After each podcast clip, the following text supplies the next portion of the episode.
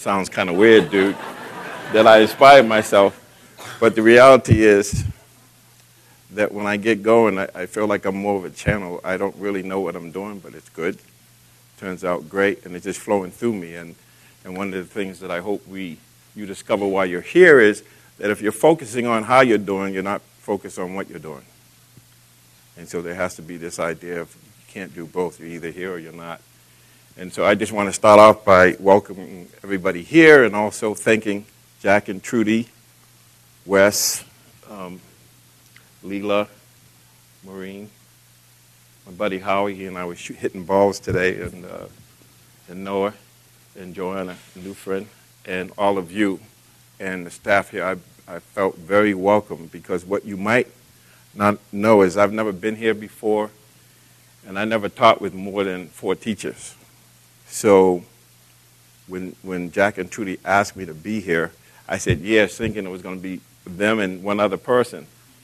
And so when it came closer to the time and I had to book my flight, I looked on and I said, there's going to be like seven or eight teachers there. I said, hmm, I'm not really feeling that one.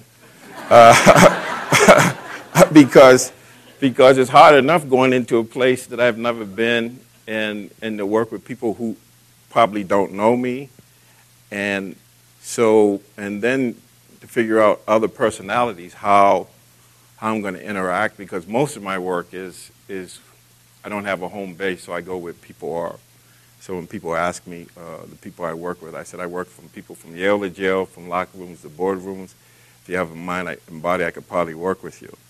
So I always go in, and part of that process is how do I go in and blend with what's already there and yet uh, still be myself and that's been a challenge, and that's always an edge. But I'm happy to say that it's been really smooth in, in this process, and I've, I've really learned a lot. And I'm excited about this talk, and as a matter of fact, there's so much to talk about. Um, it's interesting um, how this is going to play out. I have no idea how it's going to play out. I have all these notes, but usually I don't use them. I just have them like Linus's blanket, you know, just a, just a comfort but anyway, um, so I we've been talking for all week about the talk I was going to give, and I was going to give the, the talk. Well, I am giving the talk on the five spiritual powers. And then, as the week went on, and I had interviews with people and meeting with the people of Color Retreat, I realized that I needed to put more skin in the game, or take more risk, and really talk about stuff that's really difficult to talk about stuff that we don't ne- necessarily uh, talk about or address.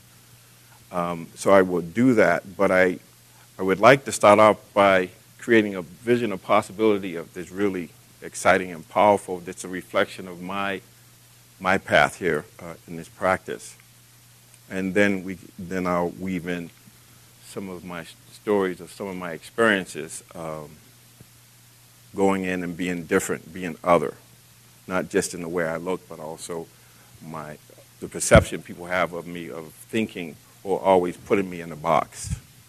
And I think we do that to each other. So I think it really makes sense to talk about that. So, so interestingly enough, uh, one of the things that happened almost a year ago, uh, May 13th, my book, The Mindful Athlete Secrets to Pure Performance, came out. And May 13th is my mother's birthday. And my mother passed away about 15 years ago. But she was very special in my life, and she all, always supported me through all my thicks, all my uh, turbulences, my uh, um, crises, and, and whatnot. And the interesting thing is, my teachers, such as Jack and um, Trudy, have been bugging me for 20 years to write a book. And Jack actually said to me, dude, if you don't write a book, Kobe will be retired. And of course, Kobe retired this year, and I got the book in one year. I had a schedule. but the interesting thing is, is I wrote the book. I've been trying to write a book for 20 years, and then when I stopped trying to write a book, it wrote itself. So that's the paradox. So the reason I'm saying this is even though it's called the Mindful Athlete Secrets to Pure Performance, we could put any any um, thing in there like the mindful person, the mindful parent, or whatever. So even though it's a sports book, it's really about my life and it's about how I came to this process in terms of how this process has really helped me, how mindfulness, but just the practice of uh, insight meditation has not only helped me deal with, with my difficulties, but also got me on a path of uh, a joyful journey of self-discovery. And I'm hoping that people start to uh, be able to experience that and, in the undertaking that we're that you're engaged in right now. So, so what I want to talk about is, I guess I have to self-disclose a little bit.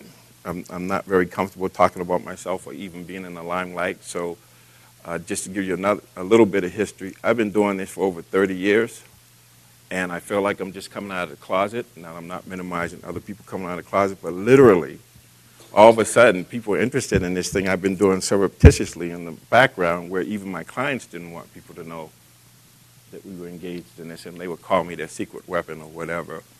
So now it's just kind of strange that I can actually talk about stuff I couldn't talk about for many years. So, and that's consistent with my own uh, personal story. But um, so what I want to talk about is this idea of how I how this came about. Uh, how it came about was I was addicted to substances for a long time. And in 1984, when I got clean, I'm coming up on 32 years in July. But in 1984, uh, when I, when I got clean, I had chronic pain. I had, you know, I've had injuries because I played sports, but some people, you know, Howie and I laugh. He says he's a has been. I said I'm a never was. I never got there because I was always injured and, and, something happened. But the thing was, when I got clean, I had this migraine headaches and chronic pain, and I had to deal with them. And I knew that I couldn't use uh, pain medication. I could use a little bit, but for the most part, I needed to figure out how to deal with with that pain without drugs and alcohol. And and to be honest with you, I feel like before I got clean, I lived in fantasy. That's how I survived. I grew up one of 13 and eight sisters and four brothers, and I was to be seen and not heard. Didn't have a voice. If I, if I expressed my voice, I got beat into submission. And it was like that even as a young man growing up in Boston and, and not being able to have a voice without being beat into submission. So obviously it took 20 years for me to, to have the courage to do the book. But anyway, so what happened was I got I, I was in the HMO and they had this uh, cutting edge program that was taught by Joan Borysenko called stress management. And I ended up going doing this 10 week course and they teach you meditation and yoga and they gave us a syllabus of books to read, probably 20, 25 books. I read every one of them. I've been averaging over a book a week for the last 32 years. So I really got into it, and then I, then I started meditating. So I meditated on my own for about a year, just listening to a tape and then teaching myself. And then I found IMS. I went to a retreat there, and then I discovered Larry Rosenberg, and then I discovered um, CIMC, Cambridge Insight Meditation Center. So then I started engaging in the process, and the rest is history. So not only did it help me deal with my pain, not only did it help me with my addiction recovery, but it also got me in touch with the fact that, that I, I needed to be intellectually stimulated. And I didn't know that. Now I call it seeking wisdom. So, um, so I got into it and the mindfulness, and I continued being a recovering perfectionist. I read all the books. I ended up going uh, and doing a lot of retreats. I ended up living in the center from, you know, Cambridge Insight Meditation Center. And where I live in Massachusetts, we're blessed with having IMS and driving distance and the Center for Mindfulness, as well as the Study Center, and the, now it's the Forest Refuge. So I was able to do this stuff and really just continuing to sit. For a lot of years, I just did weekend retreats, and then uh, this is what the teachers do. They said, "You're ready for a 10-day retreat." I said, "Uh oh," and I did the 10-day retreat, and I shared with some people the after a couple of days, I said, I didn't sign up for this crap. What am I doing here? I got to get out of here. And, and it was that difficulty that really, that once I realized that, number one, I don't quit anyway, but number one, that there was something for me to get. And that was a pivotal moment for me to go through. And once I got to the other side of that, there was a lot of profound, you know, self-discovery, uh, insights, but really just the idea that this stuff really works. And so I don't want to spend a lot of time on on my um, my personal story, but then, and it's also I was working for, for as a financial analyst in the uh, defense industry, and then I quit my job, and for two years, that's when I lived in the center. I just tried to figure out who I was going to be when I grew up, um, and just going through that whole process. But the whole time, here's the interesting thing: that these teachers have supported me all through that. They, to the point when I wasn't working, they come and say, "Do you need money? Do you need money? I help you with your rent or whatever." and it was amazing. You know, I'd get a insurance uh, reimbursement that I didn't expect to get. That was just enough for me to pay my rent. Stuff like that happened, and then it kept going and kept going, and I did the three-month course, and then I came home, and then I started teaching in prisons and, and other places, and living at CIMC. I was the one, I was the go-to person when people came in and said, "Oh, could you send somebody to, uh, to teach us meditation?" And I was the one that went out, and in those days, there wasn't a lot of opportunities for me to, to actually teach in places like this. And, and so I had to create my own kind of thing, just going out and, and working with people. And now I've created this whole domain that I've been doing for many, many years, and, and, it's, and it's great. And so this is a privilege to be here. I wouldn't be here if Jack and Trudy didn't invite me. But it doesn't mean I don't teach at these centers. I just don't teach that much. So the language I use is really more secular, but, but the essence is the same. And so I decided instead of making this complicated, instead of um, retranslating it back to the Pali and all of that stuff, that's way too much work. Um, I'm just going to roll with it the way it is and, and, and be myself. And that, how many people are really new to this practice? Okay, yeah. So some people, so the challenge is how to speak about it so people really understand, not just those that are new, but those that have been around, and to keep you engaged. So when I talk about the five spiritual powers, you know, obviously I start off with mindfulness, and I could, I could go into where all this comes from, the Four Noble Truths, and maybe I'll uh, I'll get to that at some point, but right now I want to talk about mindfulness. And in my book, I call it the eye of the hurricane. I mentioned that in, in, in the talk. And where that came from, that came from the idea of me watching Michael Jordan play before I worked with him and say, this dude seems to get more calm, more chaos, the more chaos on the court. This guy is like the eye of the hurricane. And when I first met him in 1993, even though he resigned from the team, he had a, he had a sense, I could use the word here, he had samadhi, he had strong samadhi. His, his consciousness level, his, his ability to concentrate, you could feel it. It was really extraordinary.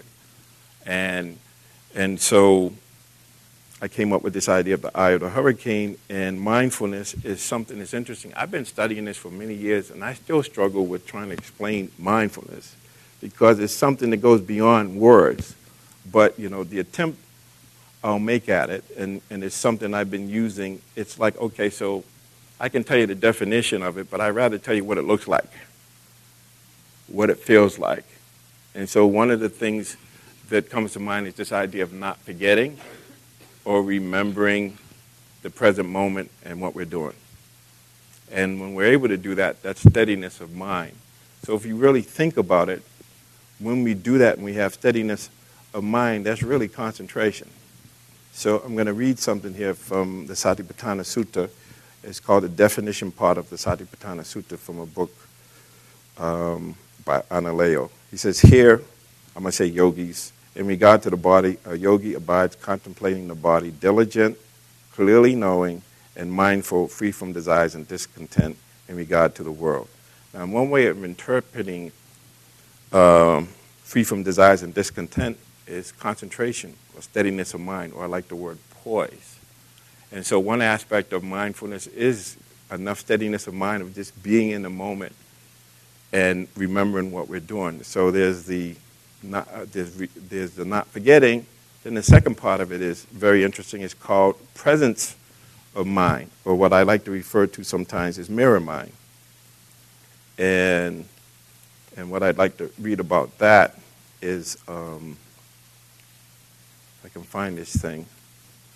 Uh, so presence of mind is face to face, it's the mirror, whatever arises. It's allowing things to speak to us instead of going in interpreting and, and, and interfering what's happening, but just letting it, like the mirror, just letting whatever is in front of the mirror reflect itself.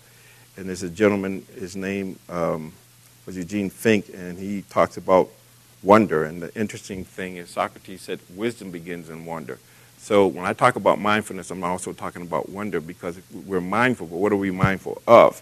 We got to have some idea, some intention of, of what it is we're doing. So he says, it implies an approach that can shatter the taken for grantedness of everyday reality. Wonder is the unwillingness to meet what is utterly strange and what is most familiar. It is the willingness to step back and let things speak to us a passive receptivity to let the things of the world present themselves in their own terms. Of course, that, that requires a certain level of vulnerability. It requires a certain level of trust, and this is where, even though in that reframe it doesn't, it doesn't mention the word trust, uh, trust is very important. And I have all these photos up here, and really, it's really about just wanting to Oh, and the other thing I want to start off with is I decided that this is a, my baby picture. This is, this, is, this is when I was when I had a lot of Buddha nature. You know, and as a matter of fact, I even got my hands like I was doing Tai Chi and sitting way before you all realized that. You know, and had the smile, and it's like, yeah, so I was, I had it going on back then. Um, and so, um, so this this whole idea of put wisdom, this is where it is. This whole idea of being able to let things speak to us. So you know, so know remembering what we're doing, the present moment, and knowing what we're doing there. But then there's this other part of it, and I know it's here somewhere. But basically, if I can't find the quote, I'll just uh, paraphrase it. Einstein said the most important question we can ask is whether or not the universe is friendly or unfriendly. And if it's unfriendly, then we will, we will use all our resources to block out, to destroy, to deny anything that's a threat. Kind of reminds me of our country right now. Um, and if we think the universe is uh, neither friendly nor unfriendly, then it doesn't matter what we do. But if we indeed decide that the universe is friendly, then we will use all our resources to live in accord with the laws, to live in accord with how the universe is. And that's the, that's the Dharma, that's this practice. And that in order to have that vulnerability, that ability to allow each unfolding moment that's unknown to unfold and just let it speak to us, that takes a tre- tremendous amount of of trust, of faith. And a lot of times it's just blind faith or just trusting, okay, so there was this person called the Buddha. Uh, just like just like us, and he, and he came up with the Dharma, uh, a way, uh, laws, if you will, a way to awakening, and that there's a sangha, there's there's others who are doing it, and we can support each other. And so this idea of faith is really, really important. And I like to use the, the analogy of um, the glass being, oh, here it is, half empty or half full. Both are right. But how you perceive it determines the universe you live in. If you perceive it as half empty, then coming from scarcity, you're in survival mode. If you see it as, as um, abundant, then you're coming from a mode that says there's enough for everybody. That you know we can we can figure this out. That there's something here that that's, that we can uh, tap into. So, so when I talk about mindfulness, it looks like steadiness of mind. It looks like presence of mind, uh, or this mirror reflection. And then there's another part of it that, that talks about remembering what is skillful and what is not skillful, what is helpful, what is not helpful. And this um, tradition, we talk about wholesomeness. And so when you talk about the idea of, of wisdom or the mind having greed, hatred, and delusion, that's not wholesome. those, those things, those thoughts uh, lead to suffering. And so we have to understand how, what is wholesome. So part of it is, okay, is this working? Is it not working? Is it helpful? Is it not helpful? So when we're, that's what mindfulness looks like. And then there's another part of it. It's the essentials or the basic fundamentals. And once again, this is where wisdom takes, takes a role. We call it clearly knowing, as it said in the refrain. Clearly knowing a little bit to profoundly. So when we sit down or we're doing something, well, what are we doing? What, what are the basic fundamentals? And this practice, the basic fundamentals, is, is to keep the object of awareness in mind. And sometimes we need to understand whether we're focusing on one object and we're trying to get to deep concentration, which actually, what it does when we do that and we get into the jhanas or we get into a concentrated state, what it does, it, it, it puts the hindrances in abeyance. The sensual desire, the ill will, sloth and torpor, the worry and restlessness, the doubt, it, it, it puts it in abeyance, but it doesn't get rid of it. So that part of the practice, when we talk about the Eightfold Noble Path, which keeps coming up, effort, mindfulness, and concentration, that's good for keeping them in abeyance and morality or right speech, right action, and right livelihood, that is when it arises that we don't say what we feel like saying. We don't take what's not given. We don't harm somebody. And then the wisdom part is where we pluck it out by the root. You know, what um, Noah talked about, the kilesas, and others have referred to that. Wisdom, only by wisdom can we do that. And that's an ongoing process. That's this process of of the Satipatthana Sutta. That's what it's about. It's about being mindful of the body, being mindful of feelings, being mindful of mind states, being mindful of, of objects, of mind objects, which it could be the hindrances or the, the um, awakening factors. So when you think about mindfulness, you think about not forgetting the present moment, what we're doing. You think about letting things speak to us. You think about understanding what's skillful, what's unskillful, and that can be as simple as knowing that you're, if you're mind, if you're meditating with a mind full of greed, that's going to be a struggle. And part of right effort is to say, okay, when greed is in the mind, there's these steps you can take to abandon it. There's these steps you can take to prevent it from arising. I won't get into the details, but they're there, and and that's what we, that's what we are, are contemplating. So when it says diligence, what are we really saying? We're saying that we want a continuous application of balanced energy or poised energy. So we don't quit. So it's not this forcing energy where we do something. It's more like um, there's a song from an old song called uh, Slow Motion Gets You There Quicker. So it's this idea of steady, it's a tortoise and the hare all over again. With the hare, we, we get and we go and then we sleep and then the tortoise, because it's continuous and, and it's going and it's pers- persevering, it, it builds up momentum and it, and it wins the race. And so that's what we're doing here. So when we think about mindfulness, which is the heart of it, but mindfulness alone is not enough. It needs diligence or right effort. But right effort needs uh, trust or confidence that, yeah, what we do, it works. It matters. And all of these five factors, you know, right effort, mindfulness, wisdom, which I'll talk about a little bit. I, we could talk about the big wisdom, which is, you know, the Four Noble Truths and the Eightfold Noble Path and the Law of Karma. But just for simplicity, if we think of wisdom as information, intelligence, and direct experience or intuition, then that's what we're doing here. We get information from the teachings and then wise reflection or intellect, using our intellect to reflect on things before we do them make sense, and then we create a space where we can actually um, observe the teaching or, com- or compare the teaching to our subjective experience, because that's where the real confidence comes from when we can see, oh, it's so. The Buddha says that if I sit still and if I'm mindful, I'll start to see how things arise and pass away. I'll start to see how I get stuck and how I can get unstuck, or I, I see how I can change my mind when I don't like its company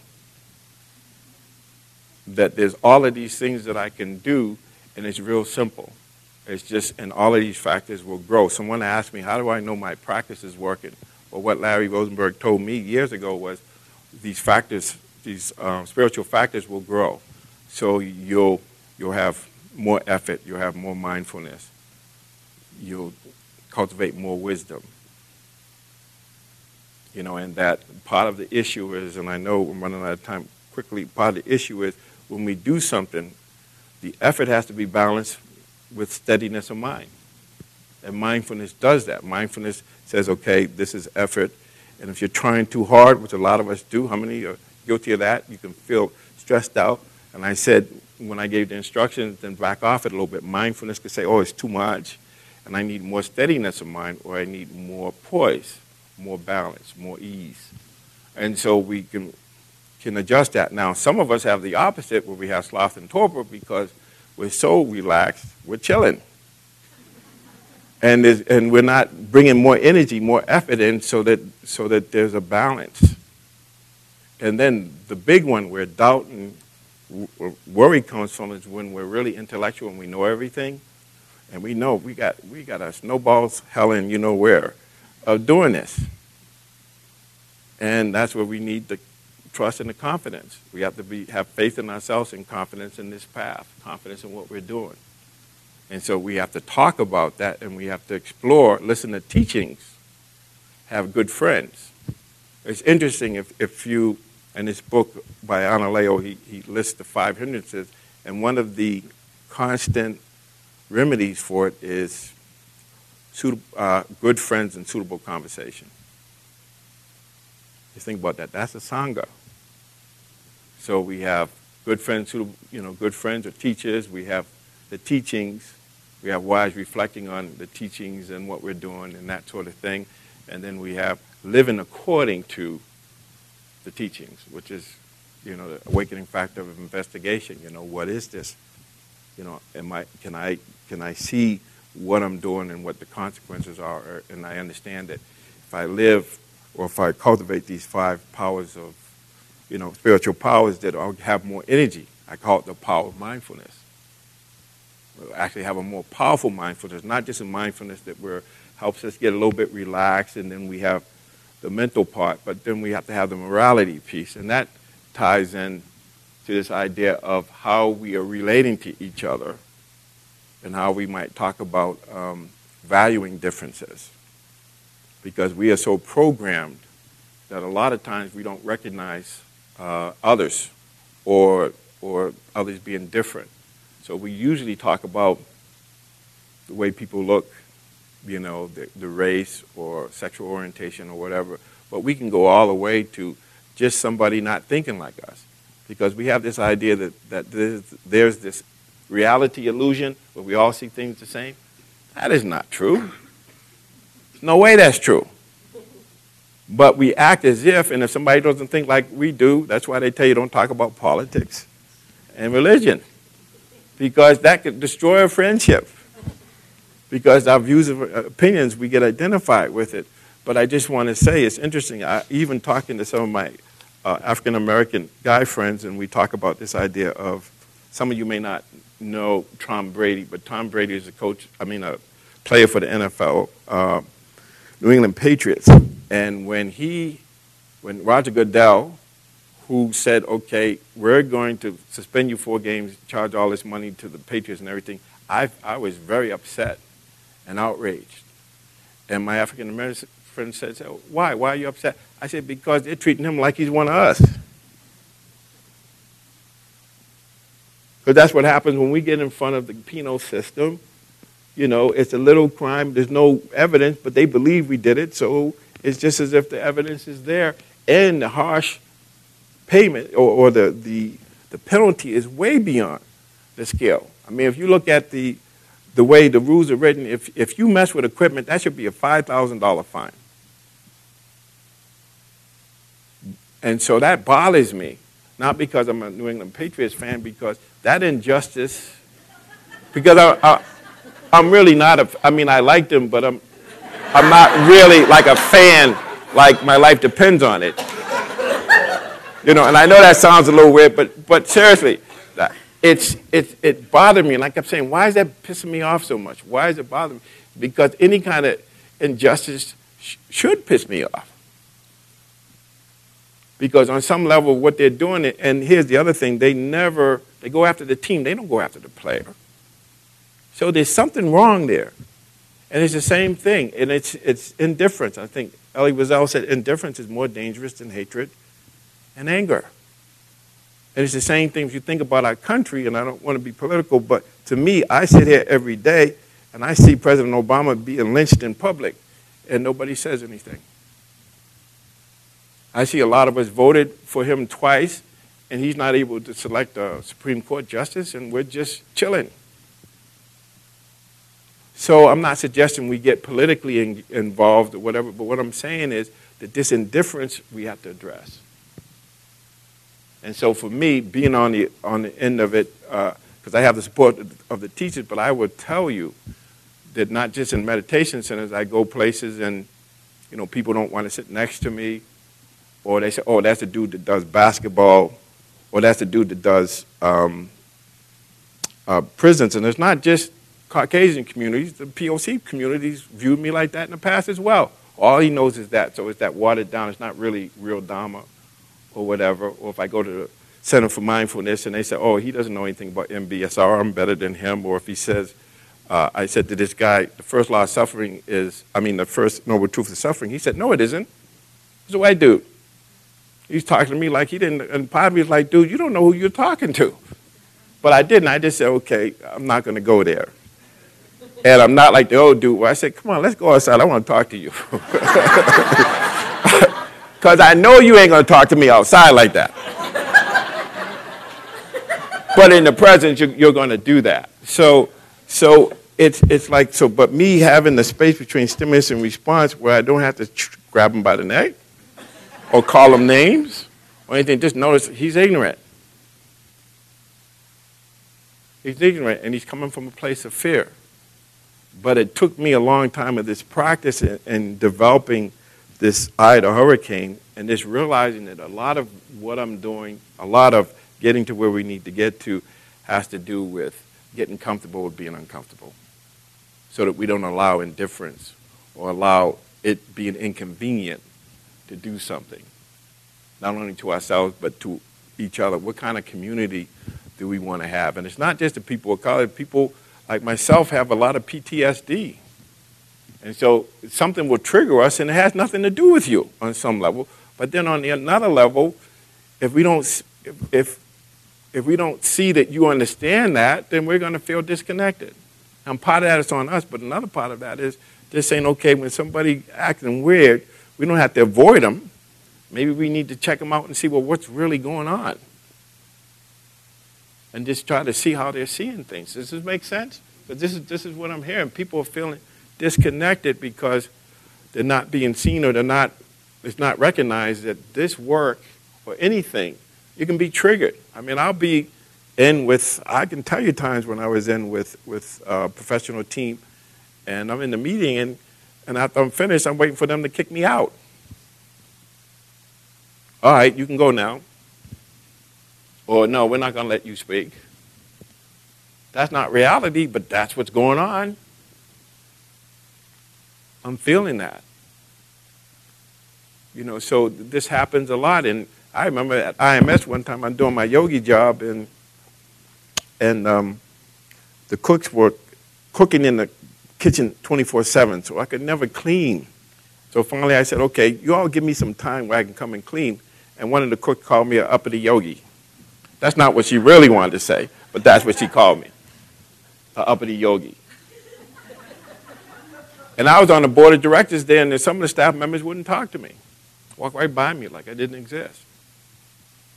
So I'm not saying that to say, oh, poor me. I'm saying it to say that, that it's painful, but at the same time, I had to figure out how to work with it, and having the support of my teachers and other people and people I could talk to was really helpful.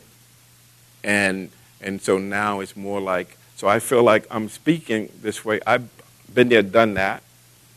I've been through that phase where when I go for a job, when I do things, I had to be 10 times better than the other dude. and still wouldn't get the job. I don't do that anymore, but that was my conditioning. But I'm speaking because there's a lot of people who aren't here or aren't able to speak, so I'm speaking for them. And I'm speaking from my experience. I'm not making this up. This is what happens. And some of us, you know, we may dress differently or we may think differently and we feel alienated because we, we may not value differences enough or at least say, okay, they have the right to be different than us. And if we're going to be mindful why, the Buddha really is, is specific about that. It's really about seeing how we suffer and alleviating or ending suffering.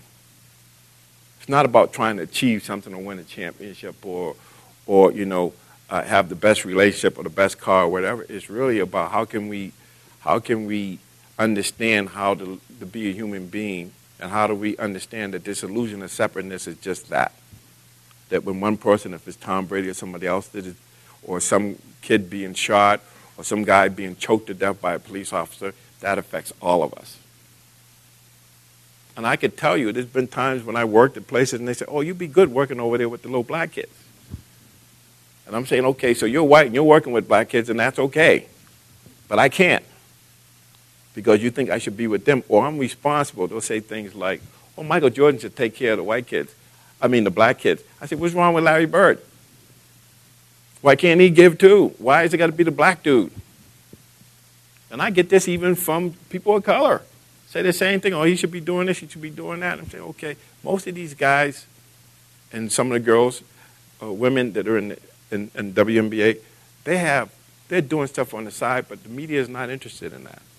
So we have this view of them as being spoiled. But, but here's what I'm here to tell you that these millionaires that make all this money, they live most of their life in anxiety and fear of not playing, of getting hurt, of not being selected, not being liked, or not being able to express who they really are. They have the same issues, probably even more because it, their life depends on it. If they have an injury, especially in football, you got the, the concussion thing.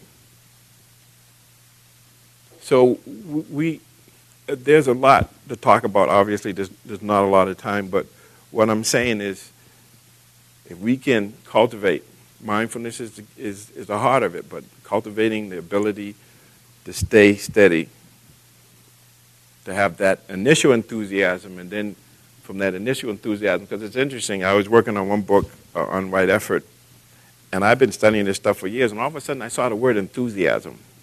Where the hell did that come from? It was there the whole time. So when we have faith and we know that the universe is a lawfulness, then we can bring enthusiasm and excitement and joy to what we're doing. And I think it was uh, Winston Churchill, he said, success is going from failure to failure without losing enthusiasm. And that's what we're doing. And obviously, I got a whole bunch of stuff here and don't have a lot of time to talk about it, but I'll just suffice it to say that uh, this is an awesome practice and the idea of, and I'm speaking from experience, I'm happy. You know, and now that, that, you know, all of a sudden people think that I got something going on, I, I had this conversation with Phil Jackson. I said, okay, so are we enabling all of these folks that are doing mindfulness and mindfulness that, this and that? And upon reflection, I said, well, I can't control how people interpret it or do whatever they do. What I can do is talk about a more powerful mindfulness that has to, has to do with the threefold training. And also, when this is no longer a fad, I'm still going to be doing it. Because I was doing it before, so why should I give up what I love to do because of some fad? And so, but I think we still need to, we, you know, reflect and question, well, what are we doing? Is it helpful or is it not? Or do we have to get out there and, and, and share more about it? But for me, it's really more about how can we do this thing called life where we get beyond this illusion of separateness? And the interesting thing here is I have some quotes here that maybe I'll read it might make more sense. And I had to check myself because usually I, I write, I read quotes from, from folks, and they're not always brothers or people of color. So I'm going to start off with one, James Baldwin. And he said, and this is uh, talking about considers the essential survival mechanism by which the artist bears his or her burdens of bearing witness to the unnameable. I suppose I'm being an artist here a little bit. Well, one survives that no matter how you survive this, and in some terrible way, which I suppose no one can ever describe, you are compelled, you are corralled, you are bullwhipped into dealing with whatever it is that hurts you. And what is crucial here is that if it, if it hurt you, that is not what's important. Everybody's hurt. What is important, what corrals you, what bullwhips you, what drives you, torments you, is that you must find some way of using this to connect you with everyone else alive. This is all you have to do. This is all you have to do it with. You must understand that your pain is trivial except insofar as you can use it to connect with other people's pain. And insofar as you can do that with your pain, you can be released from it. And then hopefully it works the other way around too. And so far as I can tell you what it is to suffer, perhaps I can help you to suffer less. Sounds like Buddhism.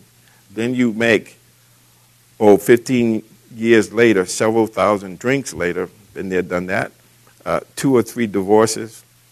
God knows how many broken friendships and exile of one kind or another, some kind of breakthrough, which is your first articulation of who you are. That is to say, your first articulation of who you suspect we all are. So he seems to understand that we're all connected with that. And of course, there's, there's others. Nietzsche says, To those human beings who are of any concern to me, I wish suffering. I wish suffering, desolation, sickness, ill treatment, indignities. I wish that they should not remain unfamiliar with profound self contempt, the torment of self mistrust, the wretchedness of the vanquished, I have no pity for them because I wish them the only thing that can prove today whether one is worthy of anything or not, that one endures. So, you know, I can, you know, that's just a couple of folks that I want to, uh, okay, and I think this is from a Zen dude. It's from uh, D.T. Suzuki. He says, the more you suffer, the deeper your character the deeper grows, the more you suffer, the deeper grows your character. And with the deepening of your character, you read the more penetratingly into the secrets of life. All great artists, all great religious leaders, and all great social reformers have come out of the intensest struggles which they fought bravely, quite frequently in tears and with bleeding hearts. And so I like to say that what I'm doing and being up here is not really about me, it's about us. And so each time I can conquer myself, or each time I can have impulse control where I'm not causing harm, that has a ripple for everybody else. So I would say, and I suggest it sometimes when I talk to people, that the suffering, you can look at it in a way that empowers you, a way that connects you to yourself and others. And to me, I think that's uh, you know, if I think about all this stuff, I read this book, and I've had a lot of suffering, tremendous suffering. I still suffer. But it's not, but my relationship to it, just like my relationship to pain, I still go to chiropractor, I still get migraines sometimes. But it's not only manageable, I'm more than that, I'm beyond that. It's there, but I don't identify with it. I experience it, I tend to it. And so when people diss me or dismiss me or don't see me, that's their problem. It's not mine because I know who I am and I know that on some level, well, it's not some level, this is my philosophy. When, when Michelangelo was asked how does he create these uh, masterpieces out of marble, and he said, all I do is chip away to get to the masterpiece that's already inside. That's us. Everybody has a masterpiece. I'm not here saying I got to fix you. I'm saying let's work together so the best you can be expressed and shared with us. So that's what I'm doing. That's the game I'm up to. And so I don't know if I want to talk a lot more, but does this make sense what I'm talking about? You know, and I know it's difficult, or I won't use the word, I don't like using the word difficult. It's a challenge. because I'll, I'll, end with this with some of these, the neuroscience. This guy, his name is Shawn Achor. He wrote a couple of books. One book is The Happiness Advantage. And do you know that he's, the research is saying that you can predict somebody's uh, success in a job by three things optimism levels, social support, and viewing stress as challenges. And so that's what we're doing here, believe it or not. we're doing right effort, we could actually focus instead of going to an abandoning and preventing the hindrances. What if we just focus on creating uh, love and compassion like we're doing? What if we can be happy by letting go and letting be? That that mind state that we, when we observe our experience, when we meditate with a mind without greed, with a mind without hatred, with a mind that's clear about what, what's going on or that is seeking wisdom, which is the antidote to ignorance. That when we do that, our cognitive functioning, our ability to think and see and feel is enhanced. So I've been doing this thing for years. Uh, individual warrior, this knee will never be the same, sitting through stuff. And now I'm sitting back and saying, dude, you're making this way too complicated. Just focus on changing your mind and making it uh, non-hatred or having, you know, happy, making myself happy. And Shawn Achor also says you can be happy by doing a couple of things. One simple thing. If, if I think of three things, new things each day to be grateful for, that would make me happier. If I smile three times during the day, that would make me happier. If I do a, a, a, kind act without being found out, that would make me happier. So there's these things we can do. The research says that if you do these things, because here's the other thing 90% of our long term happiness is predicated on how the brain interprets our experience. 90%. So this stuff we're doing, it's, it's, it's good. It's real good. It's real skillful. And so you change your mind because when you, once, you, once you change the way you look at things, the things you look at change. So that's, that's what I'm leaving you with. The short version of this is the mind doesn't have greed, hatred, and delusion. It's probably your friend. It's probably going to be wholesome. It's probably going to lead to, to good things, and you won't struggle so much in your meditation. Now, the interesting thing about all of this is it took me decades to figure this out. And so I'm sharing it with you, and maybe you don't have to go through what I went through. But then reading what I read, it's that difficulty that got me to where I am, but my relationship to it.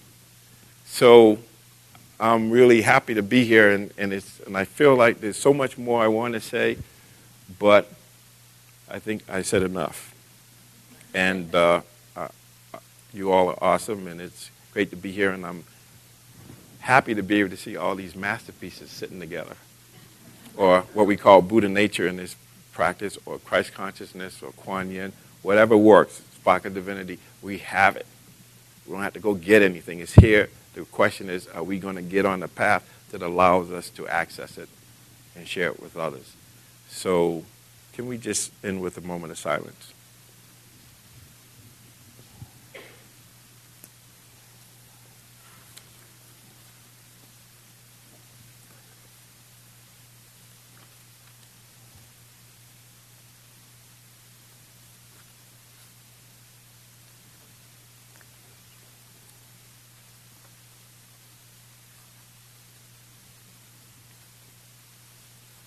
To read something. It's called Resist Not Evil.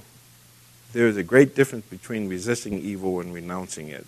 When you resist evil, you give attention. You continue to make it real. When you renounce evil, you take your attention from it and give your attention to what you want. Now is the time to control your imagination and give beauty for ashes, joy for mourning, praise for the spirit of heaviness, that they might be called trees of righteousness, the planting of the Lord that he might be glorified. You give beauty for ashes when you concentrate your attention on things as you would like them to be rather than on things as they are. You give joy for mourning when you maintain a joyous attitude regardless of unfavorable circumstances. You give praise for the spirit of heaviness when you maintain a confident attitude instead of succumbing to despondency.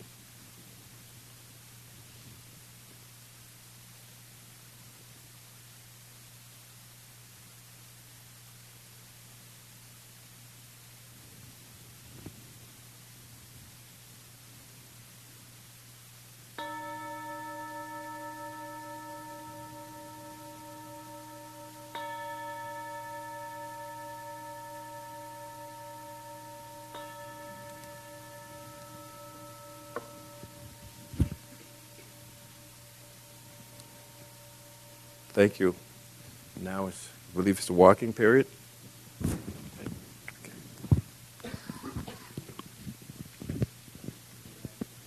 Oh, announcement, that's right. Here you go. You want this? Tomorrow, I'll put up a list of flights to Palm Springs Airport and Victoria Airport. So please don't make your own arrangements. I will do it for you.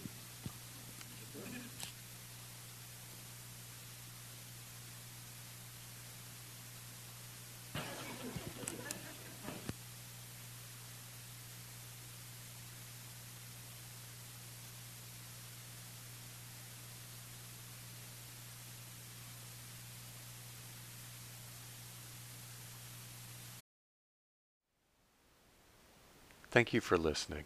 To learn how you can support the teachers and Dharma Seed, please visit dharmaseed.org slash donate.